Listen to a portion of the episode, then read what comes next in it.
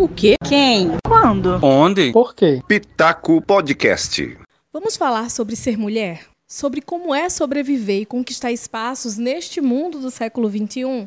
Sobre como somos testadas diariamente e temos nossas capacidades colocadas à prova, questionadas e temos muitas vezes nossa autoestima posta no subsolo por um detalhe? O que é ser mulher para você que está me ouvindo? Para algumas que me ouvem, ser mulher é ter que se manter calma todo o tempo ter que manter a boca e as pernas fechadas, ter que dizer amém a tudo que o marido, pai, irmão, pastor, padre, líder religioso diz. Para outras que também estão me ouvindo, ser mulher é sinal de luta, de muita luta e resistência. Mas em que ponto você está nessa equação? Em que ponto eu estou nessa equação? Que tipo de emancipação você defende e que tipo de emancipação eu defendo? ou defendia anos atrás e o que mudou com esse tempo? Que tipo de vida você imagina que mulheres terão daqui a alguns anos? A gente conquistou muita coisa, isso é verdade. Brigamos, estamos chutando portas para assumirmos papéis que são nossos por direito, mas que nos são negados porque somos mulheres. Simplesmente porque somos mulheres. Eu não entendo a diferenciação cultural, histórica, enfim, é absurda. Temos que mudar. Temos que olhar para as pessoas e entender que elas não são feitas de seus gêneros, que suas decisões e ações não são decididas meramente por serem homens ou mulheres. Afinal de contas, não se trabalha, não se atua, não se faz as coisas com órgão sexual, com a genitália, né? Há mulheres que são capazes de quebrar uma parede com um soco e homens que se derretem de amor e têm o coração quebrado com uma facilidade absurda. E isso vai de encontro ao que muitos julgam como normal para homem ou para mulher. Mas saindo da subjetividade, partindo para um caso real que vale ser discutido, não é de hoje que homens são humilhados sob ofensas à honra de mulheres. Se você vai chamar um homem de corno, por exemplo, e me desculpem a palavra que eu acho horrorosa, você automaticamente está xingando a companheira dele, chamando-a de traiçoeira, no mínimo dizendo que ela o traiu, que rompeu com o vínculo que eles tinham, e aí, para xingá-lo, tá xingando inicialmente uma mulher. Isso é bem o que aconteceu nesse fim de semana. Eu nem vou falar agora sobre carnaval e sobre valorização da mulher ou sobre padrões estéticos, porque durante esse mês da mulher, esse mês de março que está começando, a gente vai tocar nisso.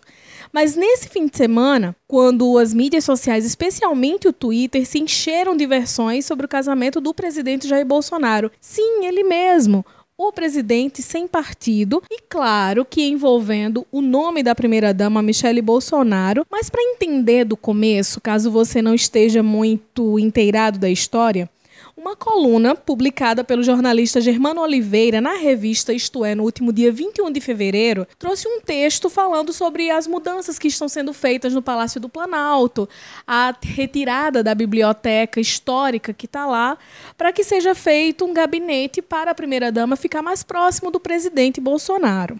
No texto, o colunista diz que o presidente está se esforçando. Sim, ele usa realmente a palavra esforço e, segundo ele, o presidente estaria se esforçando muito para ficar fisicamente mais próximo da esposa, que para o colunista é para vigiar Michele Bolsonaro, que Jair Messias estaria cuidando dessa reforma toda no Palácio do Planalto.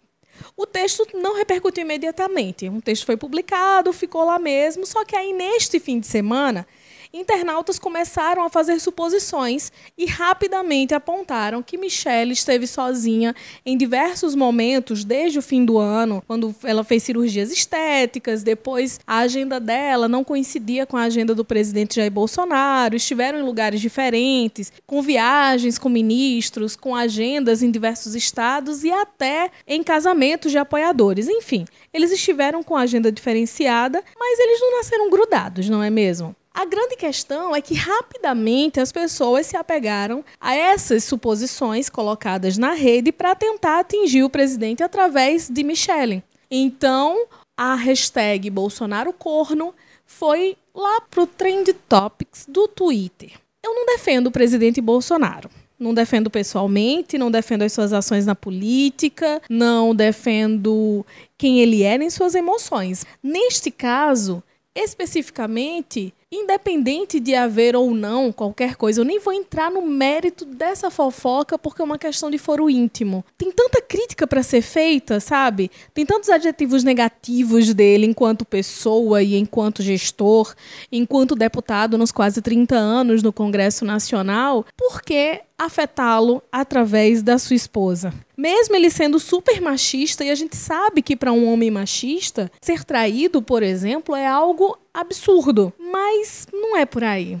Só que as mídias sociais acabam se enchendo dessas situações, acabam se enchendo de intrigas, de fofocas, desse tipo de coisa que acaba chamando mais atenção do que coisas reais, palpáveis e extremamente preocupantes. Quando a gente lembra que na sexta-feira o IBGE divulgou mais números de desemprego no Brasil, com dezenas de milhões de pessoas desempregadas ou no subemprego. Mais de 11 milhões de pessoas seguem desempregadas, 40% da população brasileira com empregos informais ou nos bicos, conseguindo trabalhos apenas para conseguir manter o básico da conta para sobreviver. E aí a gente teve na semana passada mais recorde do valor do dólar, chegando a quase 4,50 e sendo vendido em casas de câmbio, chegando a ser vendido a R$ reais.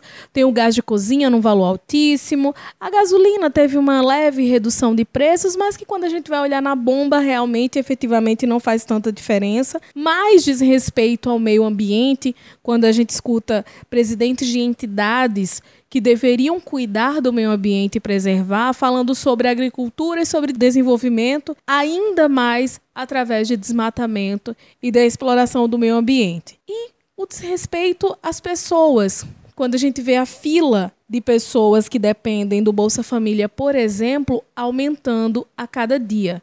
A fila que já tem mais de um milhão de pessoas aguardando que seus processos sejam analisados para que eles tenham direito a 100 reais por mês para comprar, sei lá, um, fazer um cuscuz com ovo, um arroz com feijão, para conseguir pagar a energia elétrica, conseguir comprar um gás de cozinha, conseguir comer. Então, quando a gente fala sobre sobrevivência, sobre questões humanas e sobre o que não vem sendo feito numa gestão de um presidente da República, é mais justo criticá-lo por isso do que utilizar a sua esposa, independente de quem seja essa esposa, para atingi-lo. Ele, enquanto presidente, já merece muita crítica e essas críticas têm que vir, com certeza. Num outro momento, a gente vai falar mais sobre essas questões da mulher, esse mês dedicado às mulheres, esse mês que vai lembrar muita luta, muita coisa boa, mas também tem que servir como incentivo para mais reivindicações, para mais trabalho e para mais luta das mulheres, por mais sororidade. E lembrar que sororidade e que feminismo é querer que as mulheres tenham seus espaços, que tenham direito a escolher o que fazer. Não significa amar todas as mulheres ou apoiá-las em todas as decisões. Haverá mulheres tomando decisões erradas e haverá críticas a essas mulheres tomando decisões erradas, mas haverá acolhimento também. E é isso que a gente precisa, é isso que a gente quer bastante nesse mês de março e é isso que a gente quer daqui para frente. A gente volta na próxima semana, dia 9, um dia depois do Dia Internacional da Mulher, falando mais sobre ser mulher e aí a gente vai dar uma tocadinha nessa parte estética que é tão cobrada das mulheres também. Beijo grande e até a próxima semana. Até o próximo Pitaco.